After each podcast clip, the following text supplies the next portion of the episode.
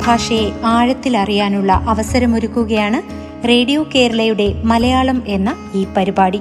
മലയാളത്തിന്റെ ഇന്നത്തെ അധ്യായത്തിൽ അതിഥിയായി എത്തിയിരിക്കുന്നത് പ്രവാസ സാഹിത്യകാരൻ രാജേഷ് ചിത്തിരയാണ്.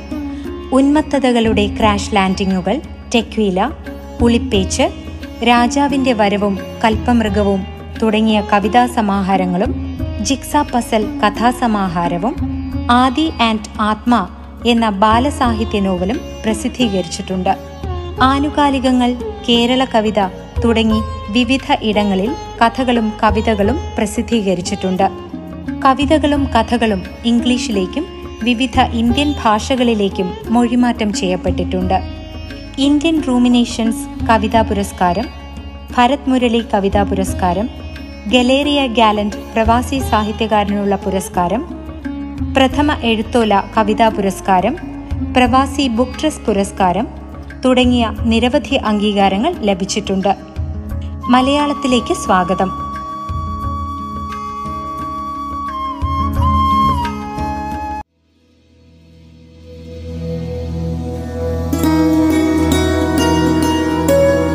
പ്രവാസി മലയാളി എഴുത്തുകാരികളിൽ വളരെ വ്യത്യസ്തമായ ഒരു സാന്നിധ്യമാണ് ശ്രീമതി അനീഷ പിയുടേത്.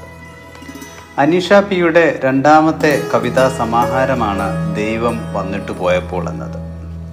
ഭാഷയിലെ വ്യത്യസ്തത പ്രമേയ പരിചരണത്തിലെ സൂക്ഷ്മത വിഷയങ്ങളിലെ വൈവിധ്യത.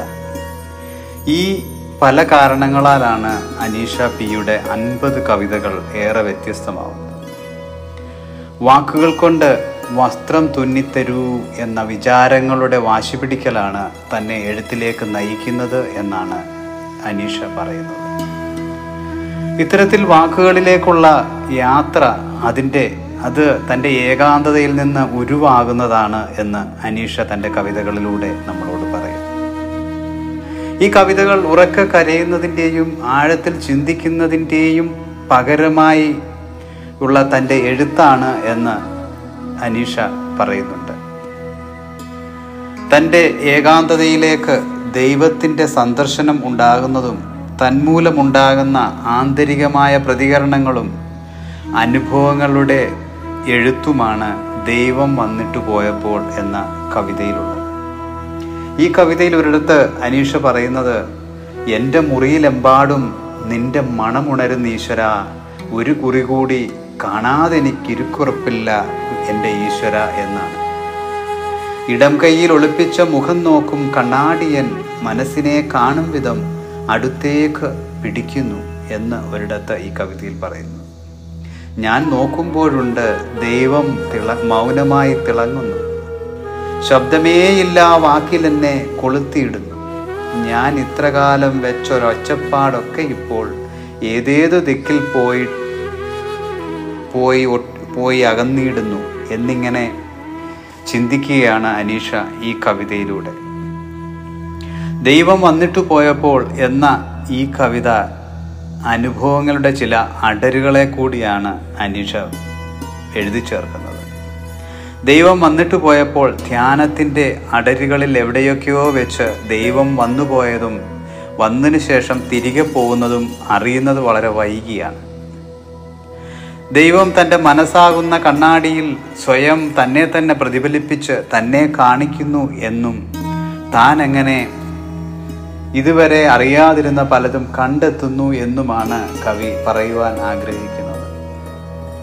ദൈവത്തിന്റെ ഈ തിരിച്ചുപോക്കാവട്ടെ തന്റെ ജീവിതത്തിൽ ആർത്തലച്ചു പെയ്യുന്ന ഒരു മഴ നേരത്തിനു ശേഷം ഉണ്ടാകുന്ന ഇരുട്ടിനെ പ്രതിഫലിപ്പിക്കുന്നു എന്ന് അനീഷ പറയുന്നു. അനീഷയുടെ ദൈവം പടച്ചോനും ഈശ്വരനും ദൈവവും ഒക്കെയായ വിശദീകരണങ്ങൾക്കും പേരുകൾക്കും അതീതമായ ഒരു അനുഭൂതിയാണ്. അത് ഏറെ മിസ്റ്റിക്കായ ടാഗോറിന്റെയും മറ്റും കവിതകളിൽ കാണുന്ന മിസ്റ്റിക്കായ എലിമെന്റുകളെ ചേർത്ത് വെച്ച ഒരു കവിതയാണ് ദൈവം വന്നിട്ട് പോയപ്പോൾ. ദൈവത്തിന്റെ വരവും പോക്കും തനിക്ക് വളരെയധികം ആർജവും ഉണ്ടാക്കുകയും തന്റെ അതുവരെ മറന്നു വെച്ച ജീവിതത്തിലേക്ക് തിരികെ എത്തുവാൻ ഈ സന്ദർശനം തന്നെ പ്രേരിപ്പിക്കുന്നു എന്നുമാണ് അനീഷ എഴുതുന്നത്. അനീഷയുടെ കവിതകളിൽ ഓർമ്മകളുടെ നോവിക്കലുകളെ പറ്റിയുള്ള പ്രതിഫലനങ്ങളുണ്ട്. ഉമ്മുമ്മ എന്നൊരു കവിതയുണ്ട്. ഈ കവിതയിലെ ഉമ്മുമ്മ ഉമ്മുമ്മ മാത്രമാണ് പെൺകുട്ടികൾ മാവിലും മരത്തിലും മറ്റും കയറുകയും ഓടിച്ചാടി നടക്കുകയും മതിൽ ചാടുകയും ഒക്കെ ചെയ്യാൻ പാടില്ലാത്തവരാണെന്ന പുരുഷ സങ്കല്പങ്ങളോട് ചുറ്റുമുള്ള എല്ലാവരും പെൺകുട്ടിയെ ശാസിക്കുമ്പോൾ ആ കുട്ടിയോട് മൗനത്തോടുകൂടി വളരെയധികം അനുതാപത്തോടെ അതിനെ ചേർത്ത് പിടിക്കുന്ന അതിന് ഐക്യദാർഢ്യം മൗനത്തിന്റെ ഐക്യദാർഢ്യം കൊടുക്കുന്ന ഒരേ ഒരാൾ ഉമ്മുമ്മയാണ്. ഈ ഉമ്മുമ്മയുടെ ജീവിതകാലം ഉമ്മുമ്മയ്ക്ക് ചുറ്റുമുള്ള പുരുഷാധിപത്യം ഉമ്മുമ്മ കടന്നു പോകുന്ന അനുഭവങ്ങൾ ഇതൊക്കെയാണ് ഈ കവിതയിലൂടെ പറയുവാൻ ആഗ്രഹിക്കുന്നത്. ഇത് വർത്തമാനകാലത്ത് ഭൂതകാലത്തിൽ എങ്ങനെയൊക്കെയായിരുന്നു ശക്തിയായ സ്ത്രീ കഥാപാത്രങ്ങൾ സ്ത്രീ പ്രതിരൂപങ്ങൾ നമുക്കിടയിൽ ഉണ്ടായിരുന്നതെന്നും അവർ എങ്ങനെയാണ് ഇന്ദിരാഗാന്ധി എന്ന തന്റെ സങ്കല്പത്തിന് തുല്യമായ ഒരു നിലയിലേക്ക് ഉമ്മുമ്മ ഉയർന്നു വരുന്നതെന്നും അനീഷ പറയുന്നു. ഉമ്മുമ്മ മരിച്ചു. ഉമ്മുമ്മയുടെ മരണശേഷം ഭിത്തിയിൽ ഉമ്മുമ്മയുടെ ചിത്രമുണ്ട്. ആ ചിത്രം പുഞ്ചിരിക്കുന്നത് കാണുമ്പോൾ കവിക്ക് ഓർമ്മ വരുന്നത് ഇന്ദിരാഗാന്ധിയെയാണ്. പ്രണയം കവികളുടെ ഒരു ദൗർബല്യ വിഷയമാണ്. അനീഷയുടെ കവിതകളിലാവട്ടെ പ്രണയത്തിന്റെ പല വ്യത്യസ്ത ഭാവങ്ങളുണ്ട്. ഈ ഭാവങ്ങൾ പല പല പ്രായങ്ങളിൽ പല സാഹചര്യങ്ങളിൽ പ്രണയത്തെ ഒരാൾ എങ്ങനെ കാണുന്നു എന്നതിനെ പരിചയപ്പെടുത്തുന്നുണ്ട്. ഏറെ പ്രണയിനിയായിരുന്ന ഒരാൾ പിന്നീട് പ്രണയത്തിൽ നിന്ന് അകന്നതിന് ശേഷം ആ പ്രണയത്തെ പിന്നീട് എങ്ങനെയാണ് സ്വയം വിശദീകരിക്കുന്നത് സ്വയം വിശദീകരിക്കാൻ ശ്രമിക്കുന്നത് അതിനോട് എങ്ങനെയാണ് പ്രതികരിക്കുന്നത് എന്നെല്ലാം ഈ കവിതകളിൽ ഉണ്ട്. അത് പ്രണയത്തെക്കുറിച്ചുള്ള തിരിച്ചറിവുകളെ പറ്റിയാണ്. പ്രണയത്തെക്കുറിച്ചുള്ള പൊളി വചനങ്ങളെ പൊളിച്ചെഴുതുവാനുള്ള ശ്രമമാണ്. സ്നേഹദൂത് പ്രണയത്തിന്റെ പുതുവഴി വീണ്ടും പ്രണയിക്കുകയേ അരുത് എന്നിങ്ങനെ ഒട്ടേറെ കവിതകൾ പ്രതിനിധാനം ചെയ്യുന്നത് പ്രണയത്തിന്റെ പ്രണയ സങ്കല്പങ്ങളുടെ മാറ്റത്തെക്കുറിച്ചാണ്. ഒപ്പം അത്യന്തം രാഷ്ട്രീയ ജാഗ്രതയുള്ള ഒരാൾ ഈ കവിതകളിൽ ഒരാളെ നമുക്ക് ഈ കവിതകളിൽ കണ്ടെത്താനാവുന്നുണ്ട്. ഈ രാഷ്ട്രീയ ജാഗ്രതയാണ് തന്റെ കവിതകളുടെ ഒരു പ്രത്യേകത എന്ന് അനീഷ സ്വയം പരിചയപ്പെടുത്തുന്നു. അരിവാൾ ചുറ്റിക നക്ഷത്രം എന്നൊരു കവിതയുണ്ട്.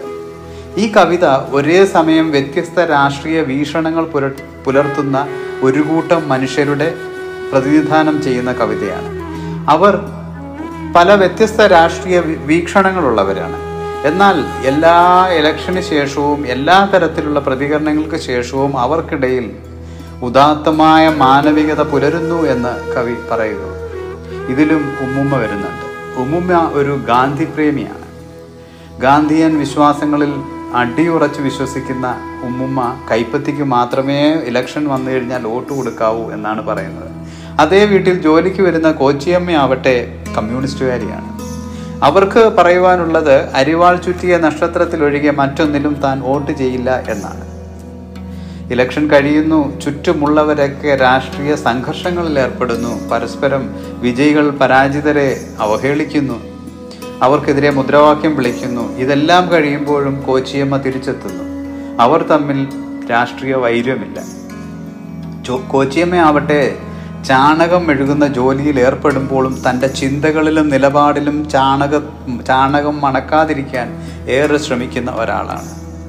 അവർ അരിവാളുമായി പുല്ലരിയാൻ പോകുമ്പോൾ കുട്ടികൾ ചുറ്റിക കണ്ടെത്തുകയാണ്.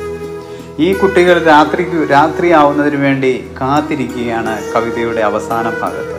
അവർ പറയുന്നത് അവർ കരുതുന്നത് ആകാശത്ത് രാത്രിയിൽ നക്ഷത്രങ്ങൾ വരുമെന്നും അവ തങ്ങളെ ഉമ്മ വയ്ക്കുമെന്നുമാണ് വളരെ ഉദാത്തമായ ഒരു രാഷ്ട്രീയ ജാഗ്രതയുടെയും രാഷ്ട്രീയ സഹവർത്തിത്വത്തിന്റെയും മാതൃകയായി കണ്ടെത്താവുന്ന ഒരു കവിതയാണ് അരിവാൾ ചുറ്റിയ നക്ഷത്രം.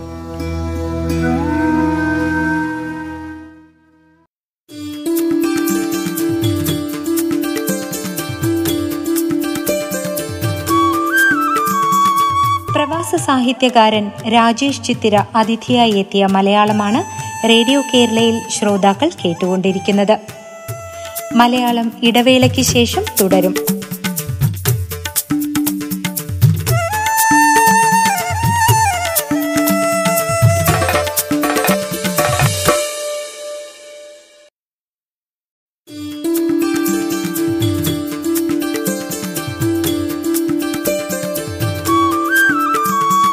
തുടർന്ന് കേൾക്കാം മലയാളം. മലയാളത്തിന്റെ ഇന്നത്തെ അധ്യായത്തിൽ അതിഥിയായി എത്തിയിരിക്കുന്നത് പ്രവാസ സാഹിത്യകാരൻ രാജേഷ് ചിത്തിരയാണ്.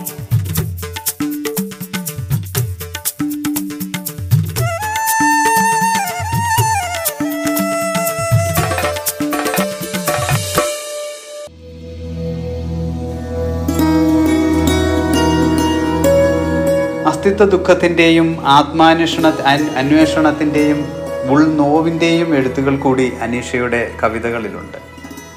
ഉറുമ്പ് പറഞ്ഞു തന്നത് അമ്മയാവുകയെന്നാൽ സത്യം കൊണ്ട് മുറിവേൽക്കുന്നവർ ഒടുക്കം വെളിപാടിന്റെ കവിത എന്നിങ്ങനെയുള്ള കവിതകളിലൂടെ അനീഷ പറയുന്നത് എങ്ങനെയെല്ലാമാണ് തന്റെ ജീവിതത്തിൽ താൻ ഇപ്പോൾ എത്തിച്ചേർന്ന നിമിഷത്തിലേക്കുള്ള യാത്ര എങ്ങനെയെല്ലാമായിരുന്നു? അതെല്ലാം എങ്ങനെയാണ് തന്നെ ഉരുവപ്പെടുത്തിയത് പരുവപ്പെടുത്തിയത് എന്ന് അനീഷ ഈ കവിതകളിലൂടെ പറയുന്നുണ്ട്.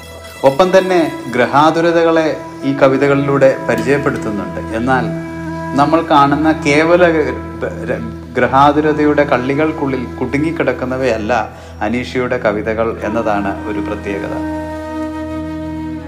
പ്ര- വേറിട്ട ഒരു ഉൾക്കാഴ്ചയുണ്ട്. ഒരു പ്രവാസി എങ്ങനെയാണ് തന്റെ ഭൂതകാലത്തെ കാണുന്നത്? താൻ ജനിച്ചു വളർന്ന ഇടത്തെ താൻ മാറി താൻ കടന്നുപോയ താൻ ഒഴിവാക്കി പോന്ന ഒരിടത്ത് ഇവിടത്തെ എങ്ങനെയാണ് ഒരു പക്ഷി കാഴ്ചയിലൂടെ താൻ കണ്ടെത്തുന്നത് എന്ന് അനീഷയുടെ ഈ കവിതകളിലുണ്ട്. ഞാവലോർമ എന്നൊരു കവിതയുണ്ട്. താൻ ജീവിക്കുന്ന മരുഭൂമിയിൽ ഞാവൽ തിരക്കി ഞാവൽ മരങ്ങളെ തേടി പോകുവാൻ പ്രേരിപ്പിക്കുന്ന രീതിയിൽ ഇപ്പോഴും തന്റെ രസമുകുളങ്ങളിൽ ബാക്കിയായ ഞാവൽ രുചികളെ ആ ഞാവൽ പഴങ്ങൾക്ക് വേണ്ടിയുള്ള അന്വേഷണങ്ങൾക്കിടയിൽ തനിക്കൊപ്പം ഉണ്ടായിരുന്ന മനുഷ്യരെ അവരുടെ ഓർമ്മകളെ ഒക്കെ വീണ്ടെടുക്കുവാനുള്ള ഒരു ശ്രമമാണ് ഞാവലോർമ്മ എന്ന് പറയുന്ന ഈ കവിത. ഒപ്പം തന്നെ നാട്ടുതോവ് എന്നൊരു കവിതയിലാവട്ടെ കുത്തരിച്ചോറിലേക്ക് ഒരു പ്രവാസിയുടെ ജീവിതത്തിലെ അവന്റെ ഭക്ഷണ ശീലങ്ങളിൽ ആ ശീലങ്ങളെക്കുറിച്ച് പറഞ്ഞു തുടങ്ങുന്ന കവിത ഒടുവിൽ കുത്തരിച്ചോറിലേക്ക് എത്തുകയാണ്. ആ കുത്തരിച്ചോറിന്റെ വേവിന്റെ മണം അതിന്റെ സ്വാദ് ഇതിലെ ഇതൊക്കെ എങ്ങനെയെല്ലാമാണ് തന്നെ തന്റെ ഭൂതകാലത്തിലേക്ക് തിരികെ കൊണ്ടുപോകുന്നത് എന്ന് പറയുവാനുള്ള ശ്രമമാണ് ഈ കവിതയിലൂടെ ശ്രമിക്കുന്നത്.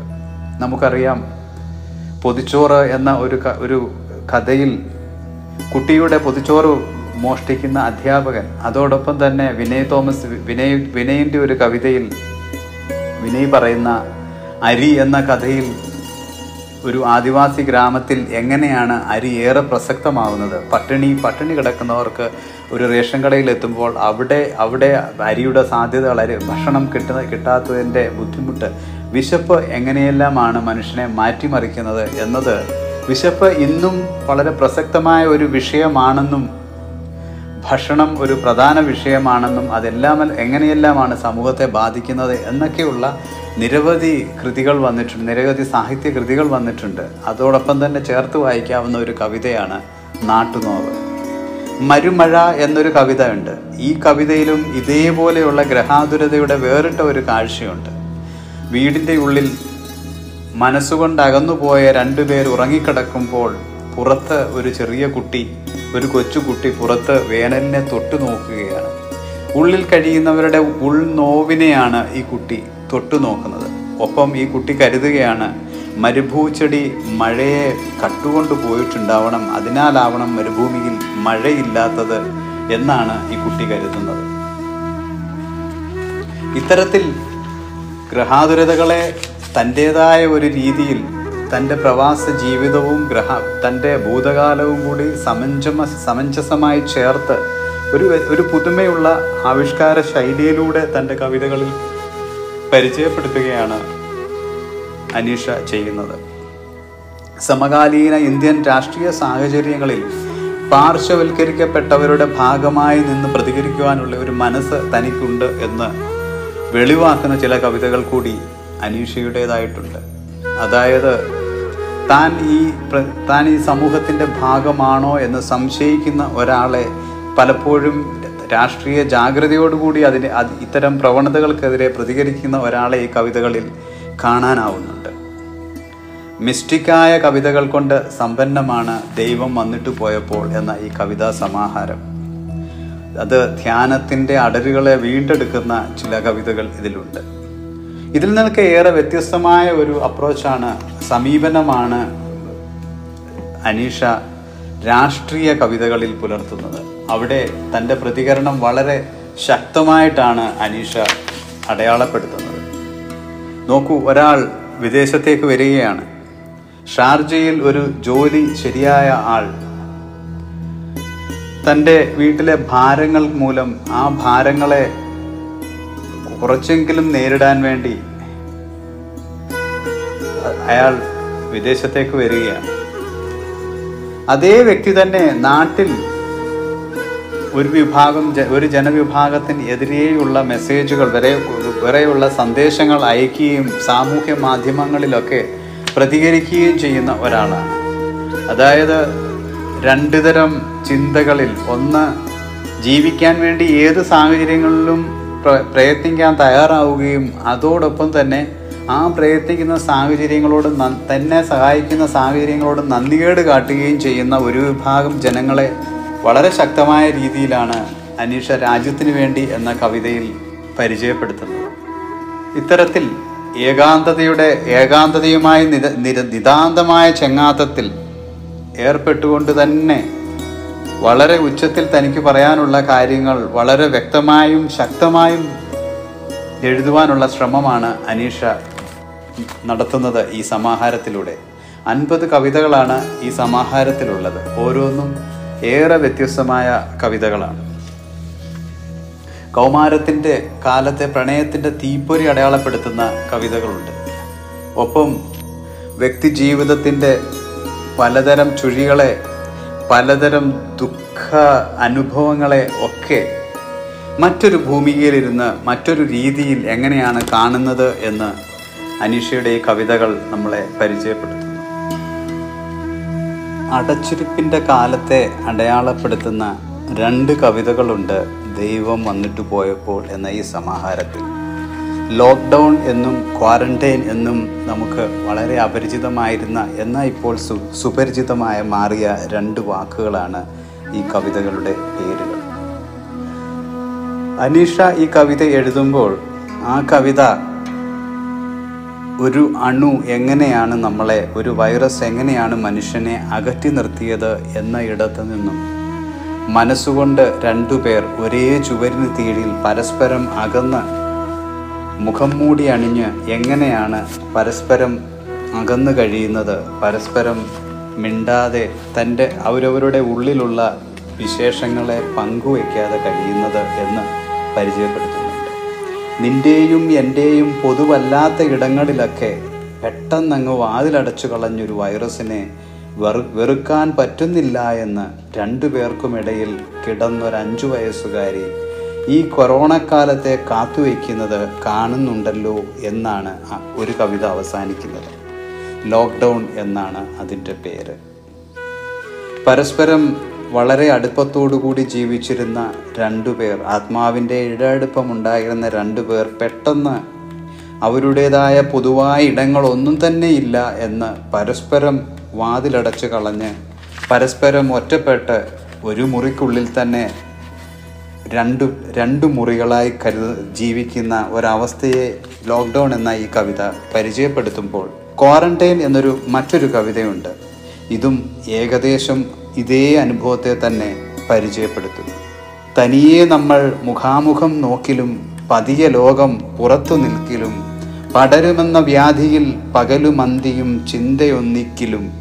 പകരുകില്ല പരസ്പരം ഇവിടെ ഈ പുതിയ മാസ്കിന്റെ മനസ്സു മൂടലിൽ മരണമറിയുന്നു പ്രണയ രോഗാണു എന്നാണ്. അതായത് നമ്മൾ കടന്നു വന്ന പ്രണയ രാത്രി പ്രണയ യാത്രകൾ പ്രണയയാത്രകൾ പ്രണയരാത്രികൾ പെട്ടെന്ന് മരണത്തിലേക്ക് മാറുകയാണ്. അത് ഇല്ലാതാവുകയാണ്. നമ്മൾ രണ്ടുപേരും എത്രയധികം അകന്നുപോയി എന്ന് ക്വാറന്റൈൻ എന്ന് പറയുന്ന ഈ രണ്ടാമത്തെ കവിത. എങ്ങനെയാണ് നിത്യജീവിതത്തിൽ നമ്മളെ ബാധിക്കുന്ന ഒരു വാക്കായി രോഗത്തിനതീതമായ ഒരു മാനസിക അവസ്ഥയായി ലോക്ക്ഡൗണും ക്വാറന്റൈനും മാറുന്നത് എങ്ങനെയെന്ന് ഈ കവിതകൾ നമ്മളെ പരിചയപ്പെടുത്തുന്നു.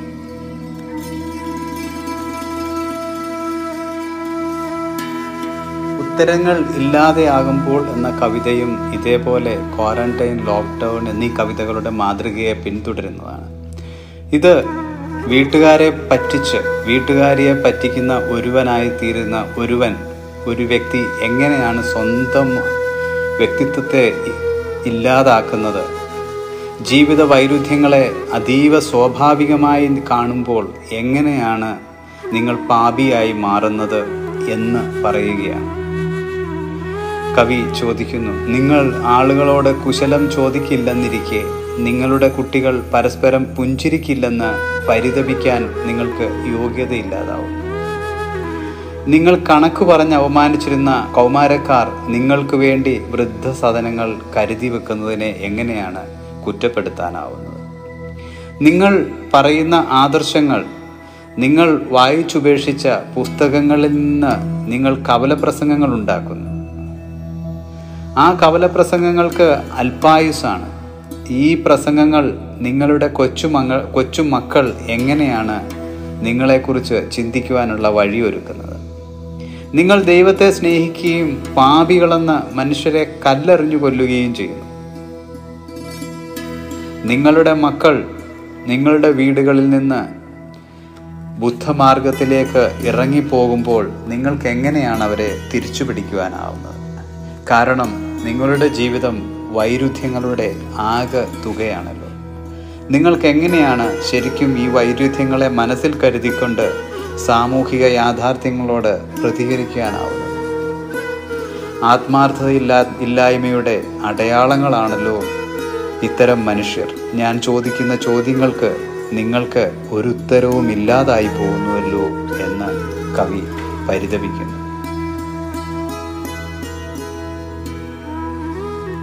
ഇങ്ങനെ പോർവിളി നടത്തുന്ന നിങ്ങളെ എതിർക്കുക എന്നതാണ്. ഇതല്ല മാനവികത എന്ന എന്ന് പറയുകയാണ് ഒരു കവി എന്ന നിലയിൽ എന്റെ കർത്തവ്യം എന്ന് അനീഷ. എന്തിനാവണം ധൃതി? തുടങ്ങിയ ഒട്ടേറെ കവിതകളിലൂടെ തന്റെ കവി എന്ന ധർമ്മത്തെ ഉയർത്തിപ്പിടിക്കുന്നുണ്ട്.